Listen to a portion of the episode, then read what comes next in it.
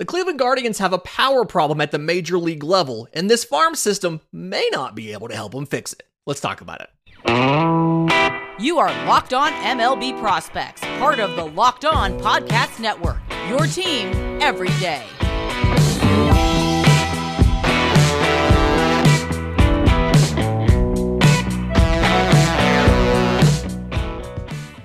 Yes, welcome on in to Locked On MLB Prospects, your home for all things minor league baseball. I'm your host, Lindsay Crosby, award winning baseball writer and podcaster. Thank you for making this your first listen every single day. We're proudly part of the Locked On Podcast Network, where it's your team every day. And today's episode is brought to you by our friends at FanDuel. Make every moment more. Right now, new customers get 150 bucks in bonus bets guaranteed when you place a $5 bet. Visit fanduel.com slash locked on to get started. So, continuing our farm system previews, looking at the Cleveland Guardians, and quick reminder here I am not going to be able to get to every single prospect that's worth discussing in this farm system. If there's a guy that you specifically want to hear about that we don't get to in this show, if you're on YouTube, leave a comment. If you're on audio, you can tweet at me. I'm on Twitter at Crosby Baseball. Shows on Twitter at Locked On Farm.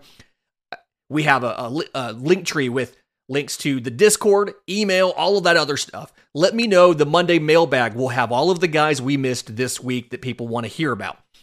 But this the issue with the Cleveland Guardians in 2024 at the major league level is they just didn't hit for power. Uh, it was the lowest home run production in the majors.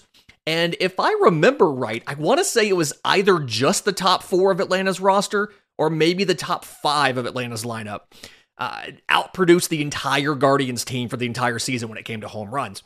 And when you look at this farm system, there's a couple of guys that should be able to help you. But the question is, how soon and can they do enough to make this into even an average power hitting lineup as opposed to what it was before, which was one of the worst power hitting lineups in the majors? So, the number one prospect is a guy that I think can help. Outfielder Chase DeLauter, 2022 first rounder out of James Madison, got only 57 games last year. He broke his foot the uh, his, his draft year, and then had to have another surgery on it uh, early in the year last year. So again, only 57 games. The stat line is the rehab stints in rookie ball plus high A and double A, but the overall statistics are really good 355, 417, 528 for Chase DeLauter. Five home runs, 27 extra base hits, 23 walks to 30 strikeouts, and 6 and 9 on stolen bases. When you watch Chase DeLauter, he has what you need at the major league level. It makes sense he's the number one prospect in this system. He does, he has plus power as far as average exit velos, 90th percentile exit velos. But then also the contact numbers are plus at least 86% overall contact. Not in the zone, 86 overall. It's 88% in the zone. So he's one of the rare Guardians players, Guardians prospects, that not only has the plus contact ability that they're known for in their system, but also has plus power. He's really disciplined. It's like a 20% chase rate. And so the thing for Chase DeLauter is you just have to get him reps and get him ready for the major league level. I would expect him to go back to double A to start the year. And the timeline is honestly probably double A to triple A to end of 2024 enough time to get a taste of the major leagues, but not pop that rookie eligibility so that in 2025 you can be set up for a rookie of the year campaign. Defensively, he can play center field. The speed is plus. The defense is probably above average or so. I do like his arm. I think it's a plus arm.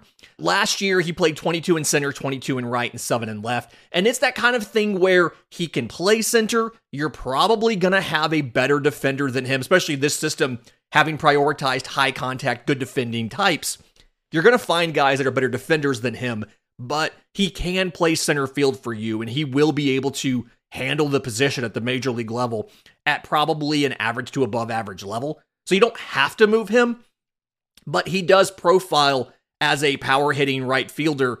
And we've seen some of those guys where uh, being in a corner gives you a chance to run a little bit less and protect your legs. He's a bigger player, 6'4, 235.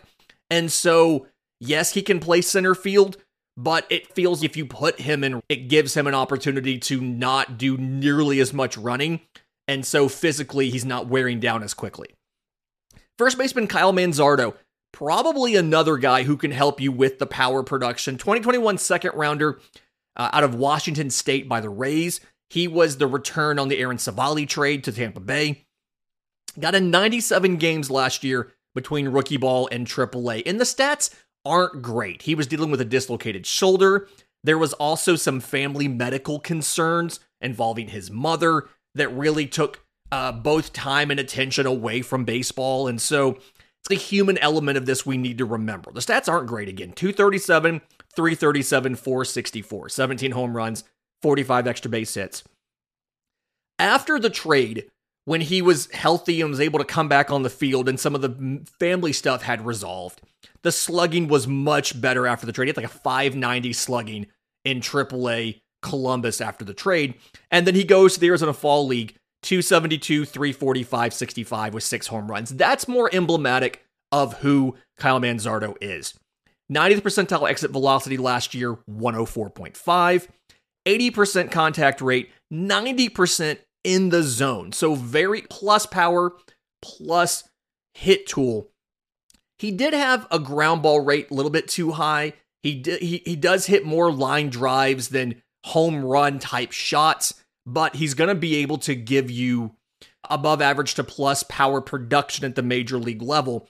Good defender, just impossibly slow. It's He's very slow. And so now you're in a situation, Josh Naylor played a bunch of first base. Manzardo's a first baseman. They took Deyvison de los Santos in the Rule 5 draft, which was weird because they had Jhonkensy Noel in the system already. Between those three guys, you've got options for first base and DH that should be able to give you power. And I don't know, it's all going to come down to De Los Santos and can he stay at the major league level? Reminder on the Rule 5 guys, if they if you try to set him down to the minors, you have to give him back how much he play Manzardo plays versus De Los Santos, I think is really up to De Los Santos.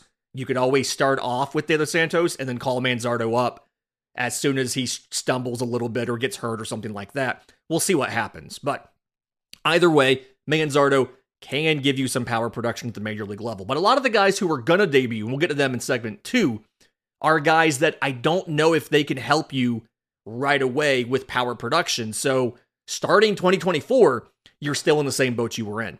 One more top prospect I want to mention, and it's a really tough one to know where to put him. I had nowhere to, no place to put him really. Daniel Espino, the right-handed pitcher, first rounder in 2019 out of high school, had a capsular tear in his shoulder. So he's throwing right now. The goal was to get back onto a mound sometime late this spring or early in the summer. And this is coming off of a 22 season where he had a knee injury after 18 innings. And so we just haven't seen him play a lot of baseball since 2021. Now, when he was pitching, fastball was touching 100, uh, slider in the low 90s, a, cur- a vertical breaking curveball, a change. The control was fine. He looked like a really promising pitcher. We just haven't seen him on the mound in so long. And a capsule tear in the shoulder injuries honestly scare me more than Tommy John does simply because we know so much about Tommy John now. We're so familiar with Tommy John that it feels like the rehab process is pretty straightforward, but a shoulder issue is just scary. And you've seen teams move away from promising pitchers that have shoulder injuries. Brandon Woodruff wasn't tendered by the Milwaukee Brewers. The Atlanta Braves traded away Kyle Wright a season after he led the league in wins because they were concerned about his rehab from the shoulder surgery and what he was going to look like and when he was going to come back. So Espino probably isn't a top three prospect in this system, but I don't think we'll see him in 2024, so he didn't belong in that segment. And he's technically not in the lower minors. I didn't know where to put him in here, so we put him here. He was a former top prospect in this system, and we're hopeful that he can be healthy in 2024, first of all, for quality of life reasons. And then, two, that he can get to the point where he can not only get back on a mound again, but get back into competition again, rebuild some of that prospect status. In just a minute, let's talk about those guys you might see in 2024. Uh, it's going to be a lot of those middle infield contact types. We'll break them down next, right here on Locked on MLB Prospects. But first, today's episode is brought to you by our friends at FanDuel. The NFL regular season is over, but there's still time to get in on the action with FanDuel, America's number one sportsbook. Right now, new customers get 150 bucks in bonus bets guaranteed when you place a $5 bet. It's 150 bucks in bonus bets, win or lose. You don't have to win your bet, you just have to place a bet. So go out this weekend, you've got some playoff games in the NFL, pick a random team to win the game. You'll get 150 bucks in bonus bets that you can then turn around and use on the MLB odds on FanDuel. The Guardians are at plus 4,000 to win the American League next year. And they, believe it or not, have the third best odds to win the Central. The Twins are first at minus 145. The Tigers are second at plus 360. I was surprised too. The Guardians are at plus 420 with the Royals at plus 1100 and the White Sox at plus 3000. So, visit fanduel.com slash locked on to get started with your 150 bucks in bonus bets for all new customers today with FanDuel, the official sports book of the Locked On Podcast Network.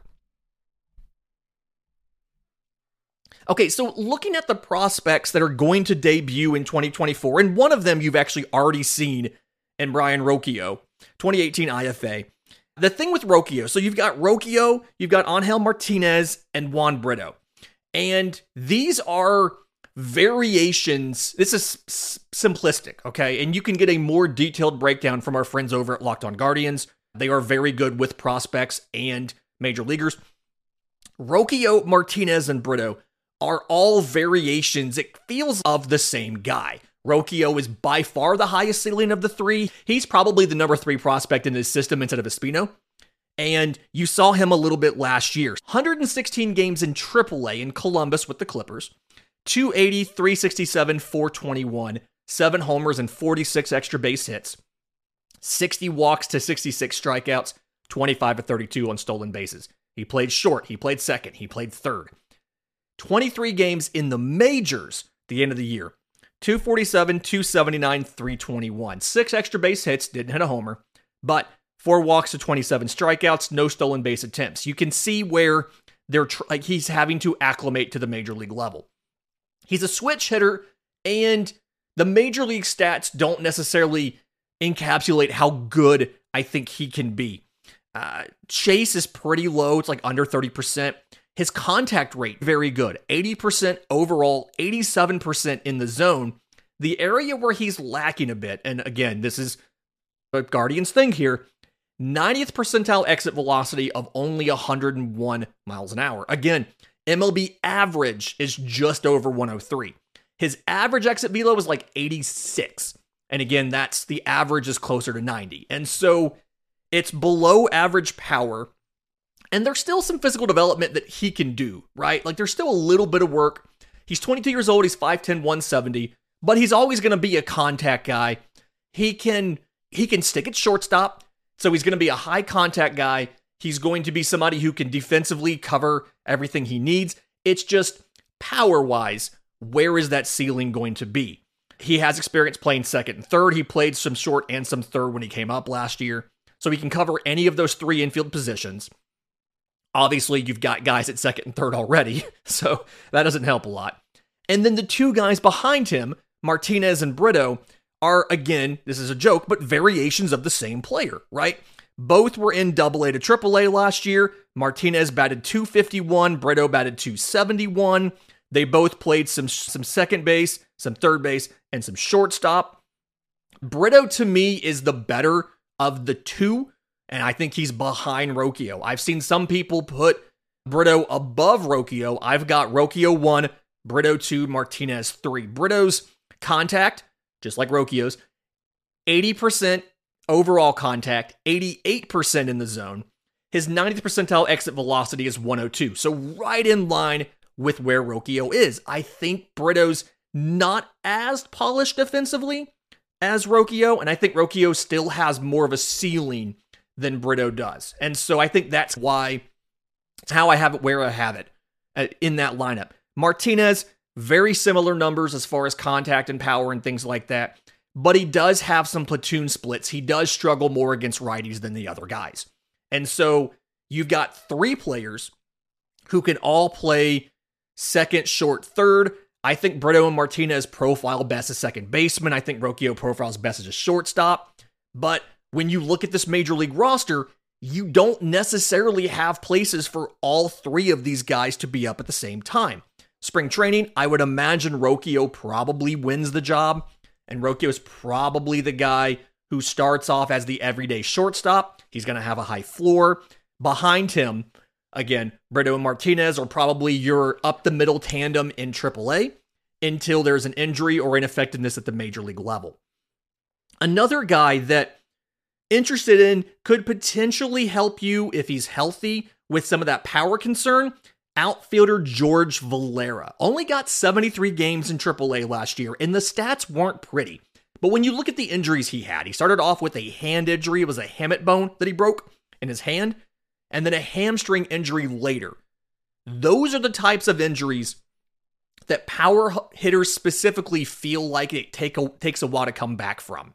And he just wasn't getting into that power last year because of the recovery from the hamate in the hand. 73 games in AAA, 211, 343, 375, 10 homers, 21 extra base hits, 50 walks to 85 strikeouts, 1 for 3 on stolen bases. The power was plus for George Valera.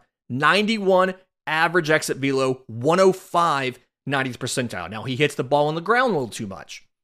So that kind of takes away some of the game power for Valera. And then when you watch the actual hit tool at the plate, he doesn't chase a ton. It's like a 12% chase last year, but he just has natural swing and miss in the zone. It was like 68% overall contact, and in the zone, only 76. So he's that classic power hitting corner outfield profile. He's going to have natural swing and miss but he can also crank 25 bombs if everything works out. He did play a lot of center field last year, and I think the speeds average, the arms average, he can stick in center. Another guy, if it's him and DeLauter, I want DeLauter in center, I want Valera in right or left. But ideally, you have these guys in the corners with somebody else in center to take all of that running for you. And so curious what's going to happen this year. I want to see him come back healthy and a, another guy who could contend for a job out of spring training. I just don't know if he'll get one or not. And part of the reason is behind him, Jhonkensy Noel, 138 games entirely in AAA last year. I mentioned him in the last segment. 220, 303, 420, 27 home runs, 50 extra base hits. Here's the thing though 49 walks to 145 strikeouts, one for four on stolen bases. He's played left field 45 games. He played right field 40 games. He played first 28 games. He played third 20 games and 10 games at DH. Uh, the power's ridiculous 90th percentile of 106. The average power, though, is only 87 miles an hour because he chases a lot 40 something, like 40, like plus 40% chase rate for Jhonkensy Noel. And the contact's fine 81% in the zone, 70% overall. So He's going to be another guy like a Valera that runs the strikeouts but has the power. The question's going to be what combination of outfielders do you use? Do you use Noel in some corners? Do you use Valera?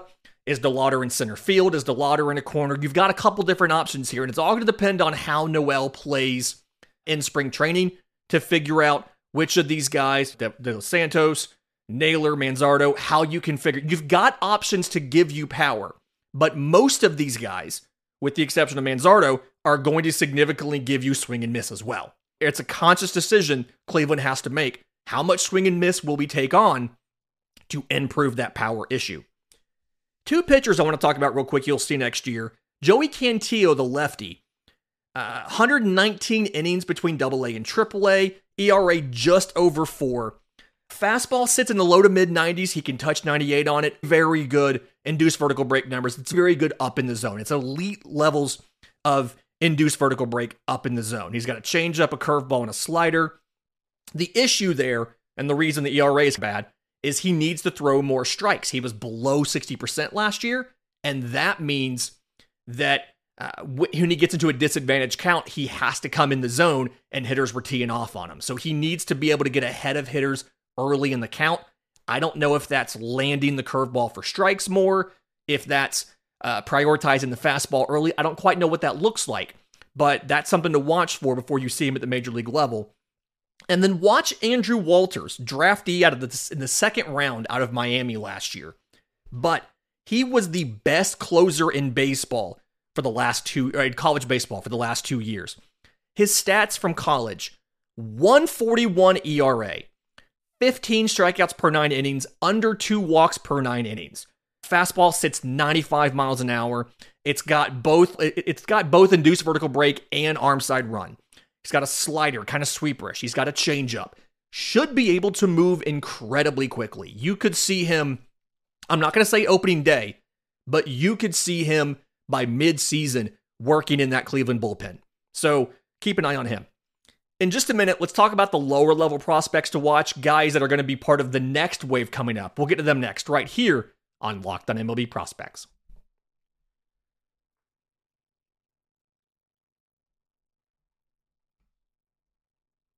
Final segment of Locked On MLB Prospects here on Thursday. Quick reminder Locked On now has uh, the first 24 7 streaming sports channel. Locked On Sports Today is available uh, YouTube, Roku Fire devices. I'm sorry, Roku's, Amazon Fire devices. It is the national experts of Locked On, shows like this one, as well as the localized shows for when events happen in specific areas. So, Locked On Sports Today, available on YouTube, Roku devices, Amazon Fire. Go watch it today.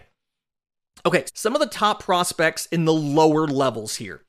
Ralphie Velasquez, catcher, was the first rounder out of high school last year, only gotten six games in rookie ball, but a good six games 348, 393, 739, two homers, and five extra base hits. He was mostly at DH, one game at first, one game at catcher, four at DH. Here's the thing about Ralphie Velasquez you need to know about contact, above average, power is plus. And so he's part of the reason there, there's belief that the Guardians have adjusted the types of players that they're looking for in the draft, right? Because he's not the contact guy with questionable power. He's got plus power and above average contact. And so if you end up if they end up going with a power hitter at number 1 overall this year in the draft, Ralphie Velasquez is one of the data points that says they've started to adjust the guys they look for in the draft to try to get more power. Question for Ralphie Velasquez is he going to stay at catcher or not? He's a little bit raw back there. The arm is plus. It's just the actions are a little bit like you would expect from a prep catcher, right? He's not one of those naturally plus defenders already. So if the bat is very advanced, you could see them eventually move him to first base to get him to the majors quicker, but all indications are they're going to give him time to develop as a catcher before they make any sort of decision on eventually moving him off the position. So we'll see what happens there.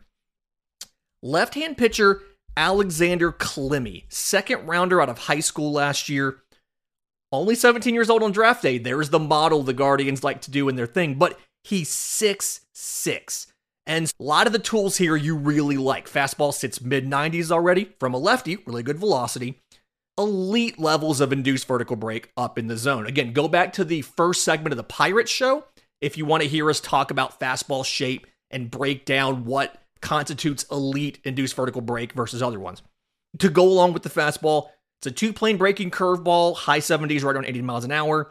Changeup's a work in progress. A lot of prep draftees don't have a great changeup because they don't need one. They can blow it past a lot of high school hitters. Overall command needs to be improved. That's a common thing, but a lot of tools. It's an organization that's done a good job of developing pitching. You trust them to figure this out. So I like that. Two international free agents worth discussing that had great DSL and or rookie ball debuts last year. Shortstop Welbyn Francisca.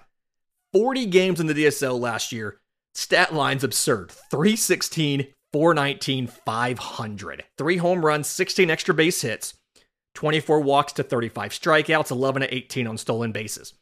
Mostly played shortstop, spent some time at third, spent some time at second, DH'd a little bit.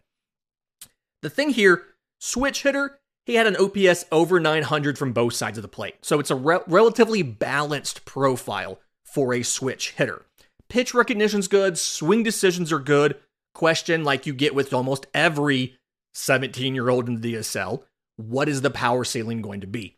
Should be able to stick it short. If not, the belief is that he has an arm that could go to third, but it's going to be okay, what where are you going to end up as a power hitter? And I think that's the big question we have to figure out, right? Outfielder Jaison Chourio, I legitimately don't know if this is pronounced Jason or Jason. It's J A I S O N. He's the younger brother of Jackson Chourio.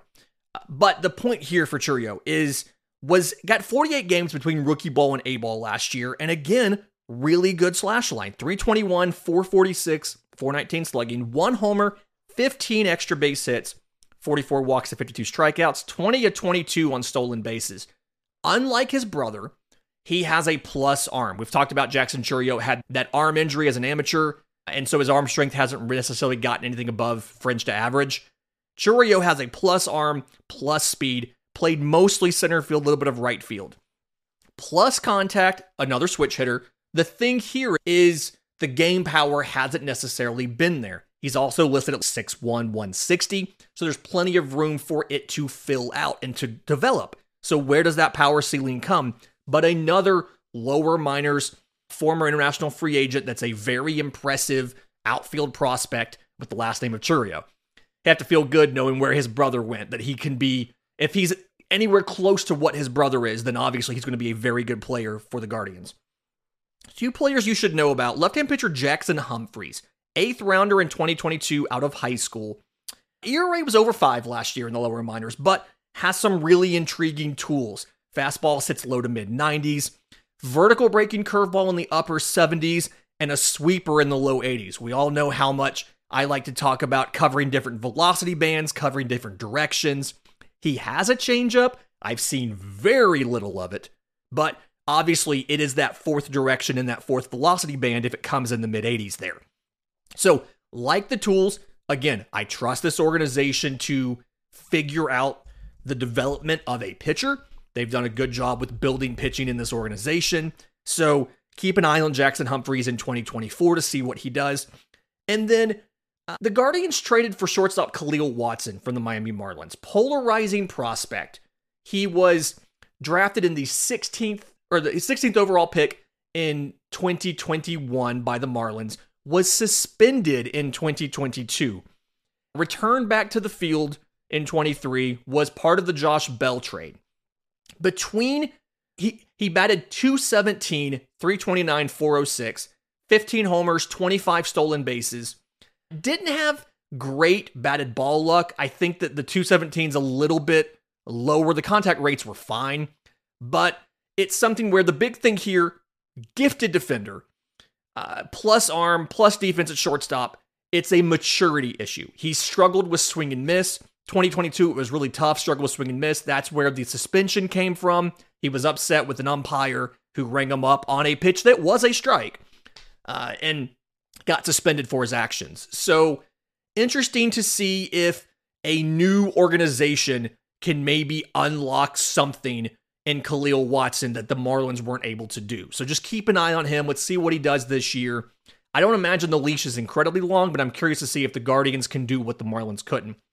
Your dart throw here, another Miami draft pick. They took Andrew Walters in the second round last year. They took CJ Kayfus in the third round last year. Got 17 games in A ball, 271, 429, 542, four home runs, eight extra base hits, more walks than strikeouts, five of seven on stolen bases. He played some first base, he played some left field, he played some DH.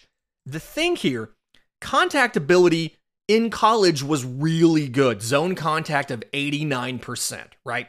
The power in college was MLB average, 89 mile an hour average, 103 90th percentile exit below.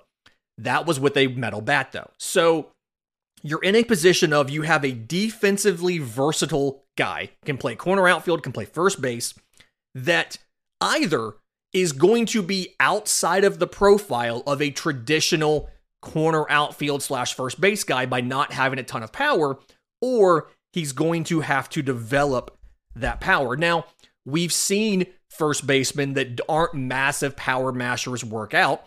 I'd argue Kyle Manzardo is not a massive power masher, and he's probably going to work out. Uh, Nate Lowe in Texas, guys like that. But it's just a really interesting scenario where he did really well at the Cape the year before his draft. That's obviously another thing the Guardians like to look for in their models. So lefty should have a high on base percentage, defensively versatile.